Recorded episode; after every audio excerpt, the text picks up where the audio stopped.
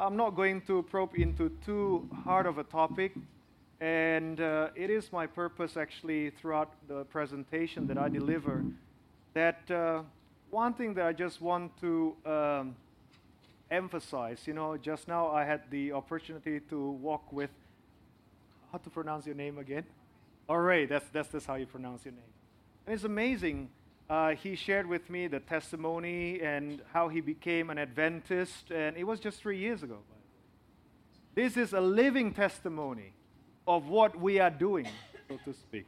And, you know, so I thank you for your message. So if you have time, ask him to share about his testimony and how the Lord has led him into the Seventh day Adventist. One thing that I just want to highlight uh, is this basically evangelism is actually not a project. I just want to repeat again evangelism is not a project, evangelism is a lifestyle.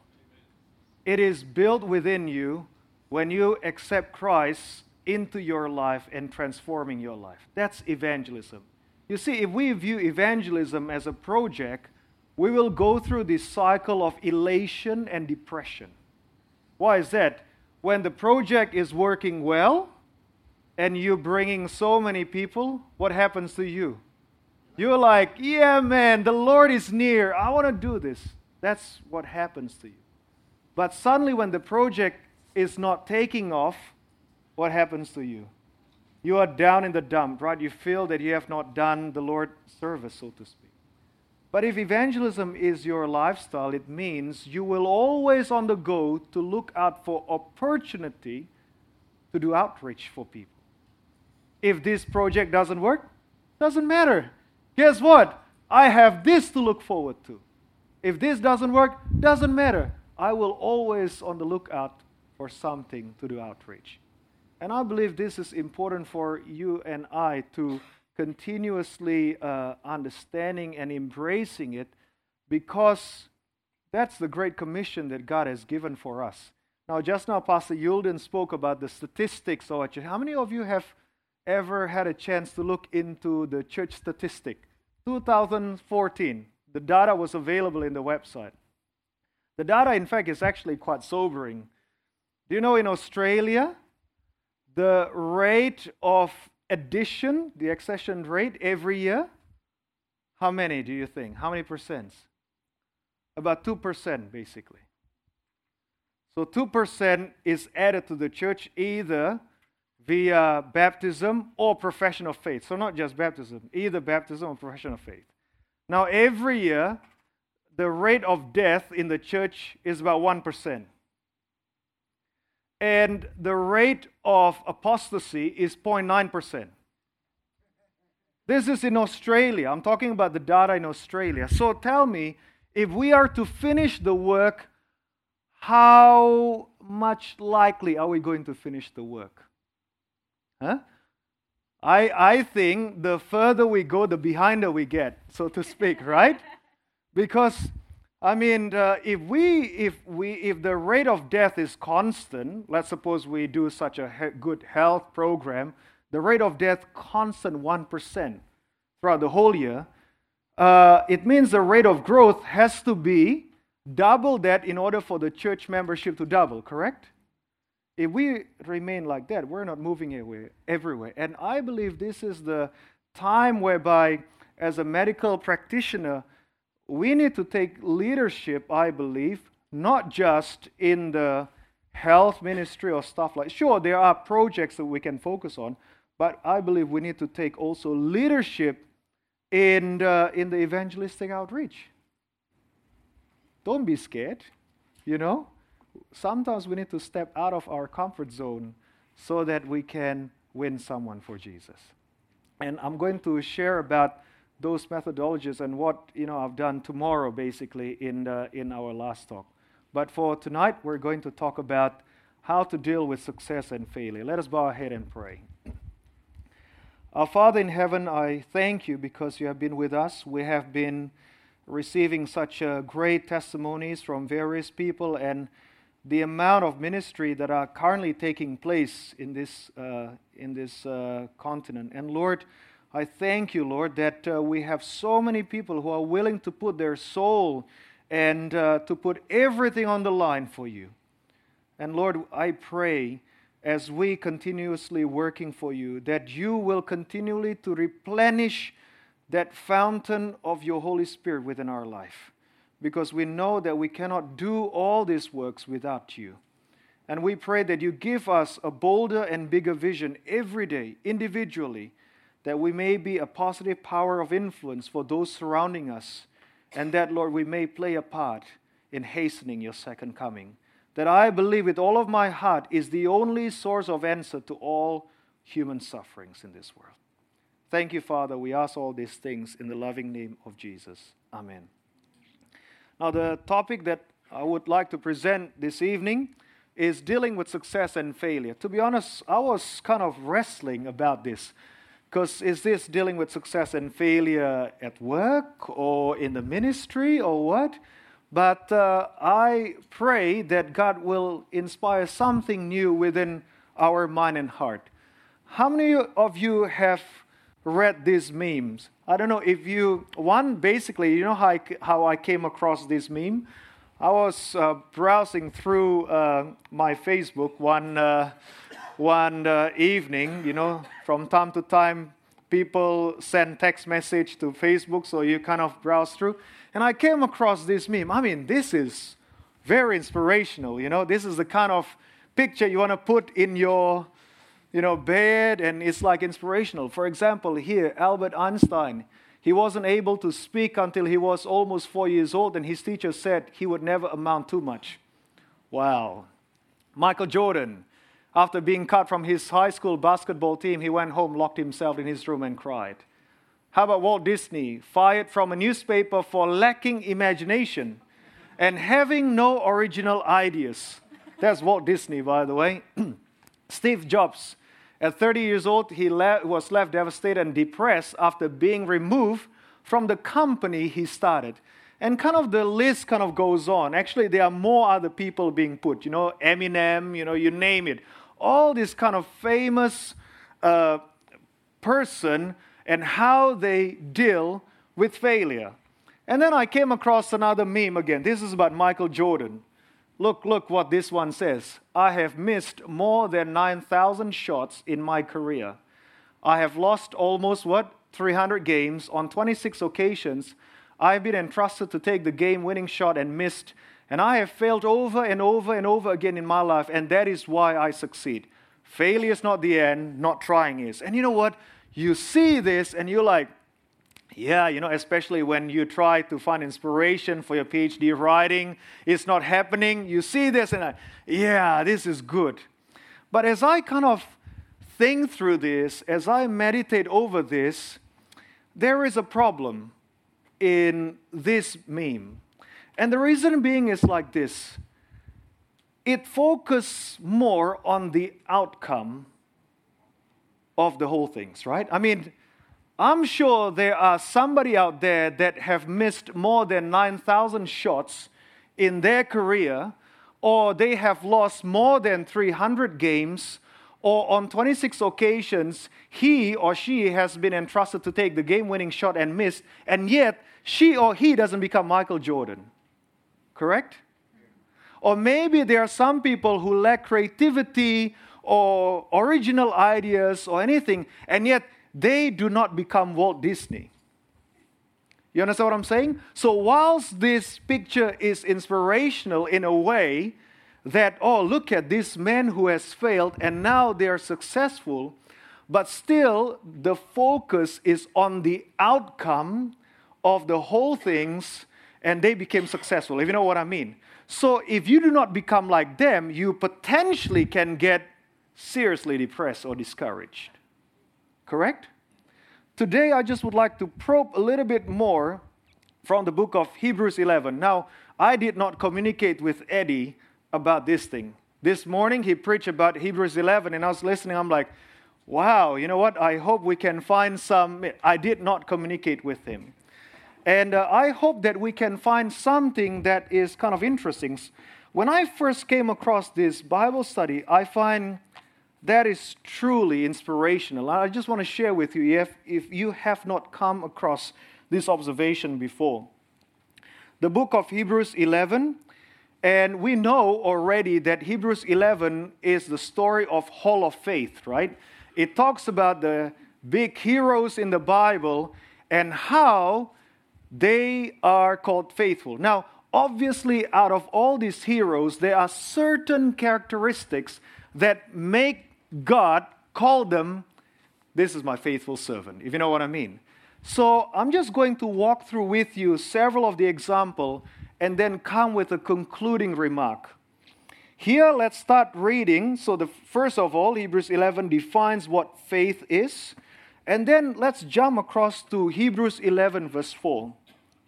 Here, the Bible says, By faith, Abel offered to God a more excellent sacrifice than who Cain, through which he obtained witness that he was righteous, God testifying of his gifts, and through it, or through faith, he being what? Dead, still what? Speaks. So here we have the first example of faith, and his name is Abel, and he was dead you know what? If you are to, if you want to promote something, how would you do it? How would you do it? You know, do you think God has not done a good job here? I mean, you know what? Hebrews 11 is the story of faith, right? And then God begins giving example, the first person who is so faithful that he died because of his faith. Why not give Enoch, for example, that came in the second you know, example in Hebrews 11, verse 5? The Bible says, By faith Enoch was taken away so that he did not see death.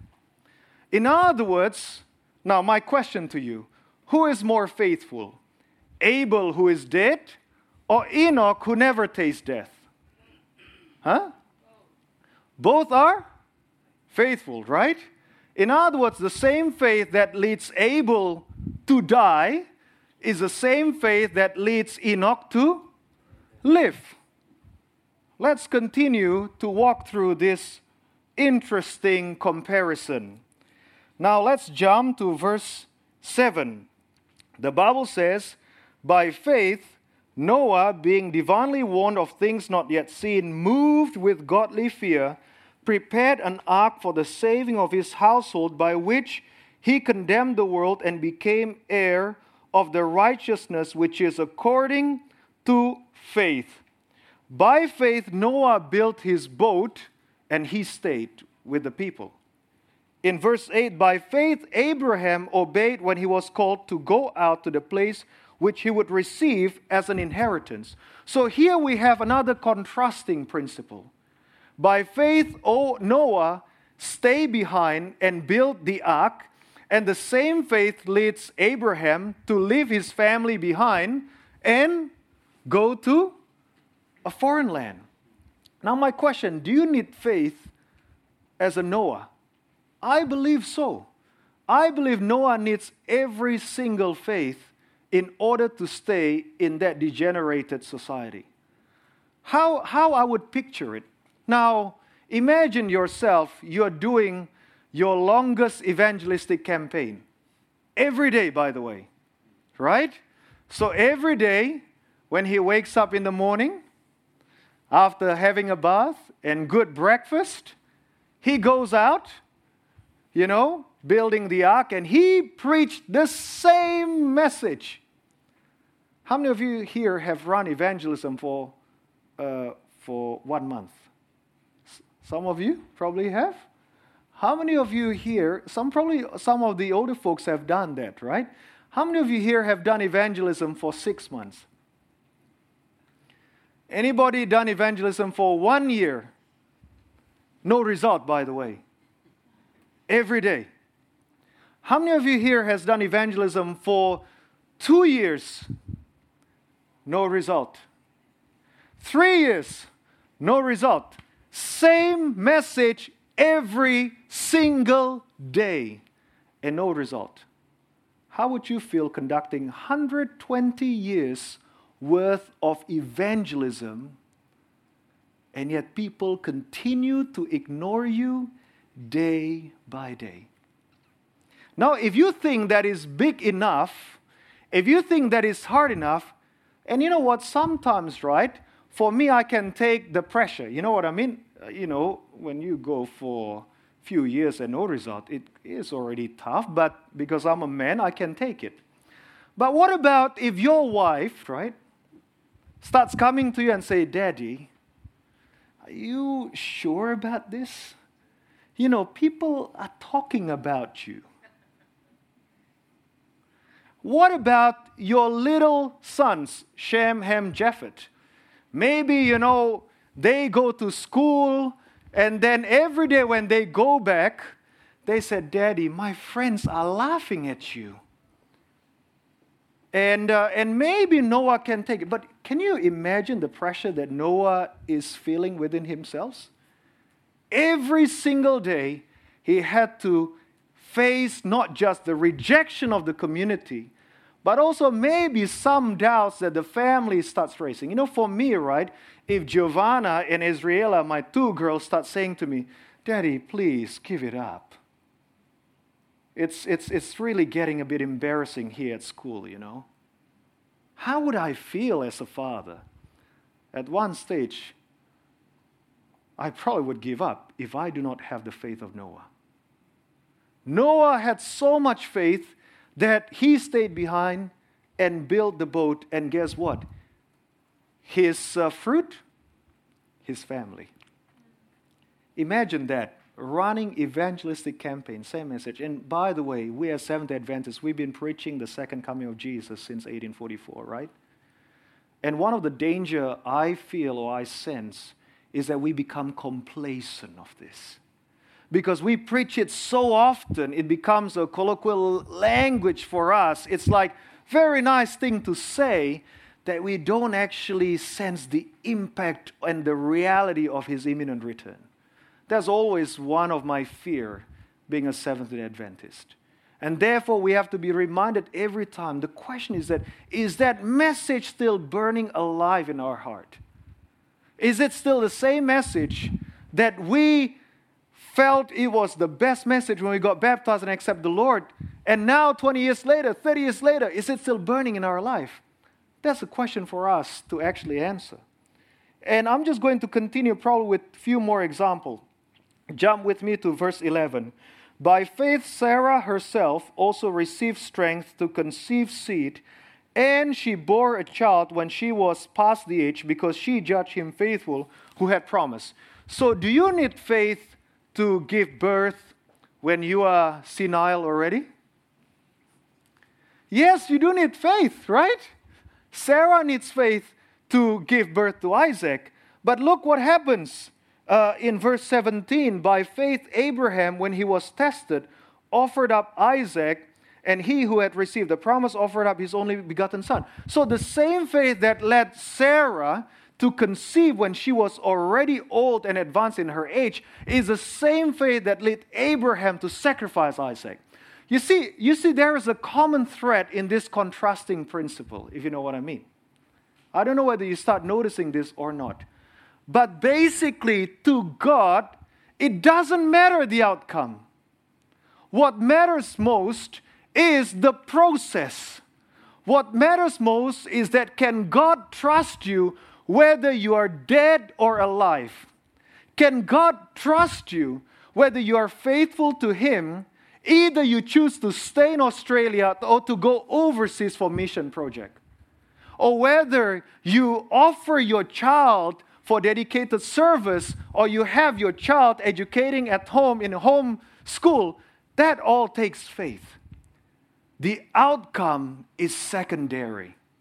The first and foremost important thing is that are we faithful enough to God when He entrusts us into a certain situation?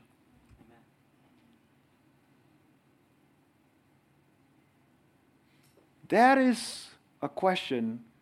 You know, do you ever wrestle about your ministry? like you wrestle, oh, you know, have I done enough or have I not done enough or what could have I done or what? I'm sure every one of us, we go through these kind of challenges every day. It is at that moment in time that you bow down on your head, bow on your knees and pray, seeking the Lord for the answer, and He will give it to you. He will give it to you. God that spared not his own son, but delivered him us for us all, how shall he not with him also freely give us all things? The Bible says in 1 Thessalonians 5:24, this is one of my favorite texts, faithful is he who calleth you, who also will what? Do it. So if God is already calling us, he will enable us to do what he calls us to do. That's why the Bible says, faithful is he. And God cannot lie, and his promise is sure. So we have to depend on that promise. Again, regardless the outcome of the circumstances. You know why? Because the Bible says, For we walk by what? Faith and not by sight. But guess what? One day, God will reward your faith to become sight. The question is, are we faithful enough in that process until our faith becomes sight? The Bible says, Joshua chapter 1, verse 8, This book of the law shall not depart out of thy mouth, but thou shalt meditate therein day and night.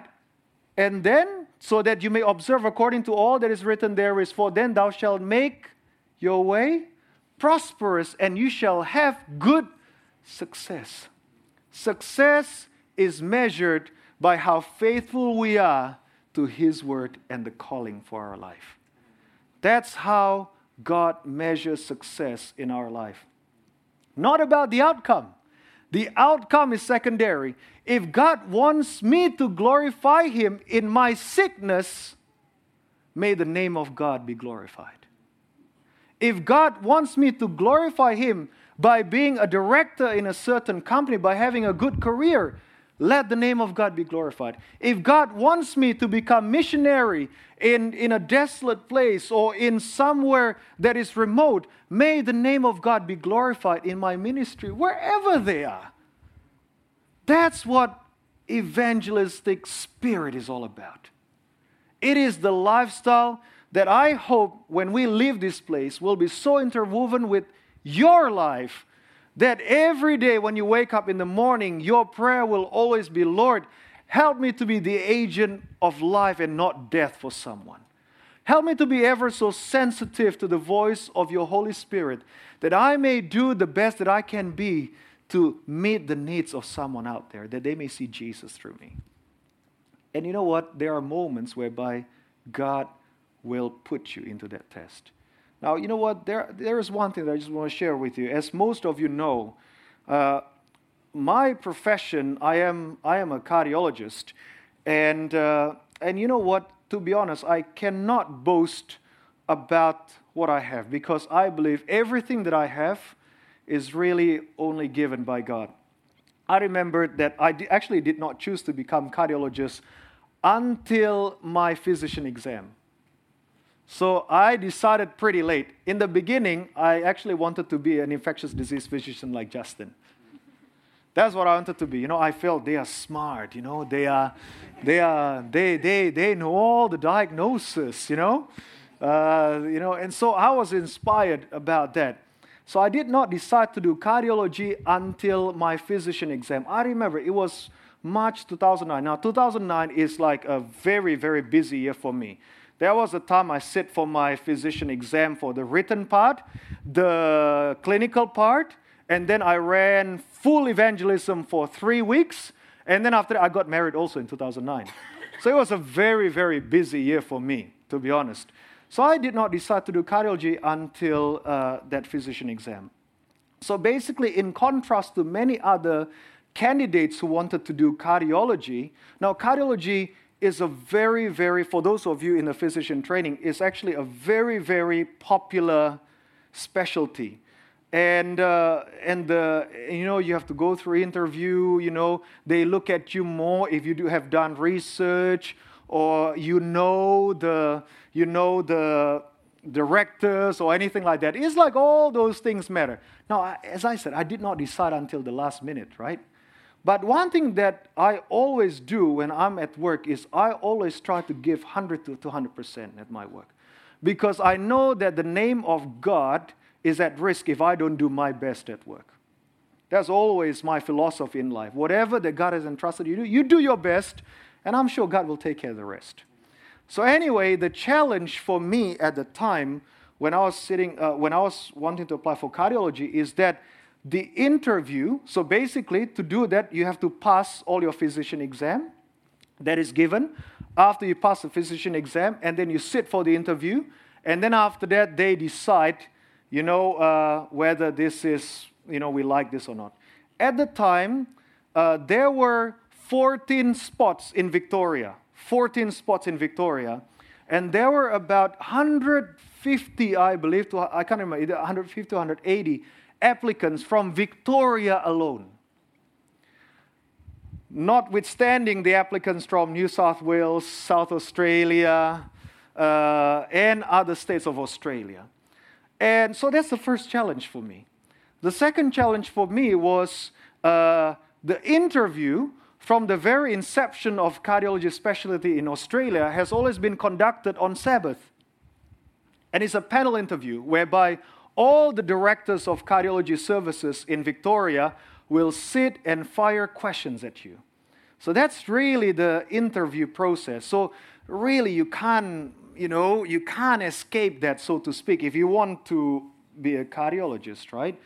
So I remembered I knew about this challenge, so I went to uh, uh, one of my supervisor in the cardiology. I said, "Look, I mean, he doesn't seem to know me very well because I wasn't trained in Monash uh, when I was a medical student, etc." So I explained to him about my challenge. I said, "Look."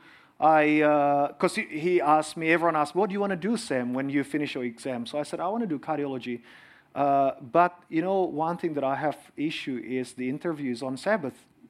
So he looked at me and said, "You will never get into cardiology. If you do not want to sit the interview on Saturday, you will not get into cardiology." So I said, "Oh, okay, that's fine. That's my faith." I said, "I'm a Seventh-day Adventist, and I believe in the seventh-day Sabbath." But you know what? Deep inside my heart, I was have you ever had that kind of feeling? You know, you dream about this thing, you're passionate about this thing, and you want to do this because I believe that I can serve God in that. Uh, because you know cardiology has a lot of lifestyle issues you know so that's where i'm seeing myself and then besides that i tend to think better in emergency situation than during day-to-day situation it's kind of i don't know why whenever emergency comes, like, oh, I think very clearly actually. When patient is like dying, oh, I tend to think clearly. But when patient is alive, like, uh, I, I just, I don't know, very strange, I know. But anyhow, that's the reason why I wanted to do cardiology. And then probably he had some sympathy on me, so he said like this to me Sam, why don't you write a letter to the gentleman who actually organized this panel interview and explain your situation. So I said, okay, you know, God will not do something that I don't do, right? And this one I can do. I don't have to tell God to write email to him, so I can write email to him. So I wrote an email to this gentleman and I said, I explained to him my situation, etc. And he rang me and said, Sam, you know, you, you really can't. Can you do like a phone interview? And I said, Oh, I'm sorry, I can't. Because you know what? That's what all the Jewish does. That's what all the Jews does. So immediately I knew that uh, the Jews actually not very strict on Sabbath keeping, actually, depending on what the rabbi write. And apparently phone interview is not is allowable basically for them. So, so he said, that's what we do all the time to the Jews. And I said, uh, I'm really sorry, I cannot do this. And he said, Oh, well, in that situation, I can't help you. I said, You know, and at that time, even though I was disappointed, few scenarios went into my mind. I thought to myself, oh, yeah, maybe God knows I'm getting married this year. So, you know, maybe I just get married and then next year I'll apply New South Wales, you know. And then if New South Wales is on Sabbath, I have to just keep applying to other state. Uh, but that's really, I, I was determined, Lord, uh, I'm a little bit disappointed. I'm very honest with God, but I know that you have something bright for me. And you know, in His mercy, God created another job opportunity, basically. Basically, one of my other boss said to me, Sam, uh, I heard about your issue, and we have a job for you. And you know, you know, our interview with you is just going to be formality. You actually get the job. But, uh, but I said to her, look, uh, you know what? I will take this, but as you know, my passion is cardiology. So, anyway, the date was set and the interview was conducted. It was on Sabbath, and the day passed. And you know, deep inside your heart, you kind of, I don't know how to describe it, but there was a level of disappointment within my heart. On Monday, I received an email, and the email stated, We in the cardiology units in Victoria are unable for the first time to fill all the positions. Now, I mean, can you just make the mathematical equation here? Right? 150 applicants, just Victorian, for 14 jobs. Now, all these 140, 150 applicants, they all have passed exam. So they all by qualification, they are allowed to apply for cardiology. But how can you not fill in these four positions in Victoria? So he said, Would you like to come for our second round interview? Never happened in the, in the history of cardiology. Never happened. And I said, I will come if it's not on Sabbath. Well, it's on Thursday. Can you come? I said, oh, Yeah, sure, I will come if it's not on Sabbath, I told you. So I came to that interview and I was sitting in the panel interviewer basically. Now, I'm talking about these are the director of cardiology unit. So they are the, you know, the most important figure of cardiology in every hospital in Victoria. So they began to fire questions after questions, you know, why cardiology and all these generic questions. And the last questions that I will never forget in my life the lady raised the question like this We noted that you did not sit for your interview because of your faith. Can you explain to us? Now, uh, I mean, how would you like to feel doing evangelism to directors of cardiology in all Victoria? I said, I'm going to do it. I'm going to give it to you all, basically, deep inside my heart. So I just said, I am a Seventh day Adventist. I believe in the Bible Sabbath. For us, and you know, I just go on, right? And says, for us, this is a day whereby we want to spend time with God. And I just went on. And, and they said, look, you know what? Your explanation is good, but uh, we're concerned whether your faith will impact your practice uh, as a cardiologist. You know, what would happen if we have to do what round on Sabbath? And I said, you don't have to worry being a good Christian makes me a better doctor. And, uh, and the next day, she rang up and said, We really like you. We want to take you on board. And it's quite interesting, you know, with my journey in that hospital, because she's actually a Jew, by the way. and, and, uh, and, and it's quite fascinating that every Christmas dinner, now, for those of you who know in the hospital, Christmas dinner is normally on Saturday night, right? And during summertime, so the sun set late, right? But uh, you know, so I got invited on my first year. I said, "Oh, sorry, I can't come." And they're like, "Oh, yeah, because you, you cannot come." Yeah, so so they tried to push the dinner like later to accommodate so that I can come, basically. So I said, "That's fine. I'll come when the sun set." but you know what? One thing I find is that at times God allows certain apparent failure to happen in your life because He wants to elevate you to the next level. He wants to be a game changer, history changer, not just playing down in this kindergarten playground anymore. If you know what I mean, I'm not saying that kindergarten is bad, but I'm just saying that as your faith grows, He will he will really validate your faith and put you in a greater responsibility so that you can shine even brighter for Him. I would not be able to share about Sabbath to director of cardiology had it not been for that circumstances. And it's quite interesting. We had a study group, and uh, all these guys like really powerful. And by the way, I, I tried to invite them when I was taking a year off in 2007 doing Bible work because Mark Finley had evangelism. I tried to invite them. They're like, ah, oh, no, I'm not interested. And you know, immediately the news spread throughout the whole hospital that there is this guy who is so cool, did not rock up to his first interview. And I don't know why. Every one of my friend in that year was like asking me, Sam, that's amazing, you know? And one of the guy, like one of the study group, like said to me, you know what, Sam? You are the coolest man I've ever met. As if you just walk into this interview and said, Do you want me or not? and uh, and I said, Oh, well, you know, I cannot claim credit. I said, Thank God for that. And I remember one of the other study group member said to me like this You know what, Sam? I don't know about you, but I seem to feel that there is someone out there that is guiding your way. Now, they are atheists, by the way.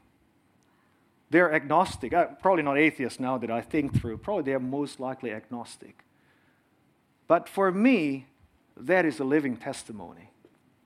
But for me, I can never, and that's why I said to you, I can never claim anything for my career path. But you see, this is faith, and this is the process. Can God trust you when you fail? Fail? Or can God trust you when you succeed? Can God trust you when you are up in the mountain, or can God trust you when you are down in the valley? And can you trust Him when you are down in the valley or when you're up in the mountain? Regardless the outcome in your life, I'm sure sometimes we bring upon ourselves certain things in life. If you're lazy at work and you got fired, you cannot blame God for that one. You're just simply being lazy, right? But when you have done everything in your sphere of influence to do the best for Him, He will look after you. I just want to share with you this quotation that I find it's, it's a, a very powerful quotation. The Lord disciplines his workers that they may be prepared to fill the places appointed them. He desires to fit them to do more acceptable service. There are those who wish to be what? A ruling power and who need the sanctification of submission. God brings about a change in their lives. Perhaps He places before them duties, what? That they would not? Hang on for a sec. So sometimes when I'm at church and I don't quite enjoy this ministry that I'm doing, could it be that that is your training ground for something bigger and something greater? Rather than stopping and saying, I've had enough of this, you proceed with faith. You see, perhaps He places before them duties that they would not choose if they are willing to be guided by Him he will give them grace and strength to perform these duties in a spirit of submission and helpfulness. Thus, they are being qualified to fill places where their discipline abilities will make them of what? Great service.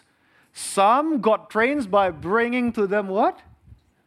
Disappointment and apparent failure. You see, it's not a failure, it's an apparent failure. It is His purpose that they shall learn to master difficulties. He inspires them with a determination to prove every apparent failure a success. You know, you notice she doesn't use the word failure. Everything in God's sphere when we're faithful is all apparent, by the way. Apparent failure, a success. Often men pray and weep because of the perplexities and obstacles that confront them. But if they will hold the beginning of their confidence steadfast unto the end, God will make their way clear. Success will come as they struggle against, a, you say apparent again? Apparently insurmountable difficulties. And with success will come the greatest joy. So, if you are facing difficulties in your evangelism, if you are facing difficulties in your career, if you are facing difficulties in your study life, thank God for that because God is building the muscles of your faith in your body so next time He can give you more weight for you to bench press. and in doing so, you can become what? Stronger and stronger and stronger. And guess what? As we become stronger, those little dumbbells is no longer stimulating to us, right? We need a bigger weight, you see, and God can entrust you with a higher position in our life, provided we are faithful. And finally, in closing, I just want to share with you this quotation. In my personal life, it's actually easier to deal with failure than dealing with success. You know? Very easy to deal with failure, right? You just bow on your knees, pray, you cry a bit, or I don't know what you do, but you know, you you're like, you know, you, oh, you know, my life is so miserable, etc. So easy to deal with failure. Dealing with success is very difficult. Because often when you are successful in what you do, you tend to take what? Credit for yourself. And you can become boastful without even realizing it. Now, for me, that temptation is always great because you know what? I'm dealing with acute medicine. If you want to know the work of us, basically, we're the one who got called at, in the middle of the night for 24 hours a day, seven days a week when someone has heart attack, and within 20 minutes we have to be there to open the artery. And you know what? To see when someone arrives in your cath lab with nursing staff doing CPR on top of them in cardiogenic shock in the shadow of death. And once you fix that, they came back to life, good blood pressure and everything. Sometimes what? You can feel good about yourself, you know? Like you feel that, you know, you have achieved something, if you know what I mean. Let alone if you deal with complicated procedure and you're able to do one of the most complex stenting, and everyone says, man, that is really difficult. And the patients looked to you and said, Thank you so much for what you've done for me. You know what? My everything. Sometimes it's very easy for us what? To take credit for ourselves. Notice what Ellen White says. This is going to be a, uh, the last slide. Actually, two slides. She says this Never should what? Familiarity with suffering cause the physician to become careless or unsympathetic. Do you know what it means by over familiarity? It's like this, you know, because uh, you're a dentist, right? So, uh, obstetrician, sorry. You're obstetrician. You deliver babies every day, complicated babies. It's familiar to you, you know? Some of you are GP, some of you cardiologists or lifestyle practitioners, whatever. It's like a bread and butter thing. You know what I mean? It's like bread and butter, and you feel like, ah, this is going to be a walk in the park. You know what I mean? What does she say? Cause the physician to become careless or unsympathetic. In cases of dangerous illness, the afflicted one feels that he is at the mercy of the physician. He looks to that physician as his only earthly hope, and the physician should ever point the trembling soul to one who is greater than himself, even the Son of God, who gave his life to save him from death, who pities the sufferer, and who by his divine power will give skill and wisdom to all who ask him. When the patient knows not how his case will turn, is the time for the physician to impress the mind. He should not do this with a desire to what? Distinguish himself. You know what? I am the best in my field. You can trust me. You know, at times, I know that some doctors do say that, you know, you can trust me. I am the expert. But that he may point the soul to Christ as a personal savior. If the life is spared, there is a soul for that physician to watch for. The patient feels that the physician is the very life of his life. And to what purpose should this great confidence be employed? Always to win a soul to Christ and magnify the power of God. And I believe every health practitioner, now I know I'm a bit biased, I quote a lot of physicians because obviously that's closer to me. But Ellen actually talks to nursing staff too. You know, she talks to uh, uh, uh, other gospel workers. But any health workers, whatever you do, whatever you are, let this statement be in your mind that we are nothing. I want to repeat again. We are nothing but an agent of His grace to this dying world. And every day before I perform a procedure, I always say a word of prayer for myself. I always say, Lord, You've died for this patient, and this patient now is on the table, and help me to be the agent of life and not death. And Lord, may the grace of Jesus cover over her and help me, Lord. And throughout the procedure, sometimes when complex starts, you know, I, uh, you know, I just say that quick word of prayer within my heart so that God will continue to guide my mind that I may not slip out, you know, that I may continue to bring glory to Him in whatever things I have. And when the patient is alive, when the patient survives, the glory goes to His name and not me. Remember, we are just a tool, nothing more than that. And let it be that the meditation of this uh, devotion uh, be something that we take home with. I just want to challenge everyone here to be faithful, whatever they are, whatever you are called to. If you are called to minister to your neighbor, be faithful to it. If you are called to minister to someone else, be faithful to it. Because you know, God will always provide opportunity for you when evangelism is part of your lifestyle. May God bless you. This media was brought to you by Audioverse, a website dedicated to spreading God's Word through free sermon audio and much more. If you would like to know more about Audioverse, or if you would like to listen to more sermons, please visit www.audioverse.org.